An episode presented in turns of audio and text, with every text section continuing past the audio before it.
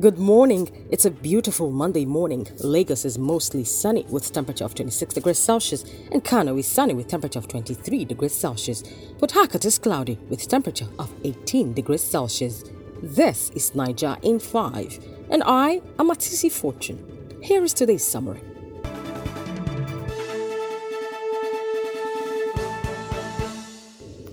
Three policemen were on Sunday killed by gunmen in Onitsha, Anambra State, while two persons identified to be civilians sustained bullet wounds in the attack. A source in the area said the attack occurred at Ezeweke Road in the commercial city and that a patrol van belonging to the police was also set ablaze by the attacking gunmen. Two housemates have been evicted from the sixth edition of the Big Brother Naija House. They are Yusuf Adam, better known as Yusuf, and Sagute Jonah, known as Sasuke. President Muhammad Buhari has directed the incorporation of the Nigerian National Petroleum Company Limited. In a statement issued on Sunday, presidential spokesman Femi Adesina said the president gave the directive in his capacity as Minister of Petroleum Resources. Spokesman of the Northern Elders Forum, Hakeem Baba Ahmed, has said heaven will not fall if a is elected the next Nigerian president. Maintaining that Northerners are not second class citizens, he said the North will not accept to serve as a second fiddle in 2023 when the region has the population to clinch the first position. He spoke yesterday in Zaria.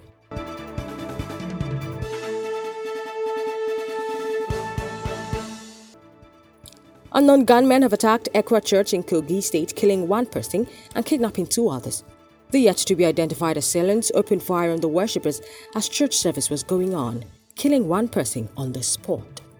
The Middle Belt Forum on Sunday provided a detailed insight into how one of its promoters and former Deputy Governor of the Central Bank of Nigeria, Dr. Obadiah Mailafia, died at the University of Abuja Teaching Hospital, Gwagwalada, Abuja. The organization said that he was shabbily treated by doctors the National Publicity Secretary of MBF, Dr. Isuwa Dogo, made the clarification in a statement issued in Abuja. The Minister of Labour and Employment, Dr. Chris Ngige, has urged the National Association of Resident Doctors to obey the court order asking them to resume work. He said this during an interview on Sunday. Arsonists set the INEC office at Agulu government area of Enugu State ablaze on Sunday. The chief fire officer in Enugu State, Chief Okwudili Oha, confirmed the incident to newsmen in Enugu. And four people were trapped on Sunday when a four-foot container fell sideways on a Toyota car in Lagos.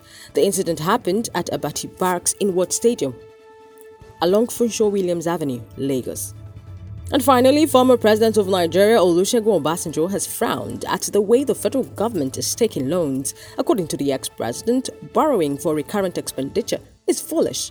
In an interview on Sunday, Obasanjo said that borrowing and accumulating debt for the next generations to come is criminal.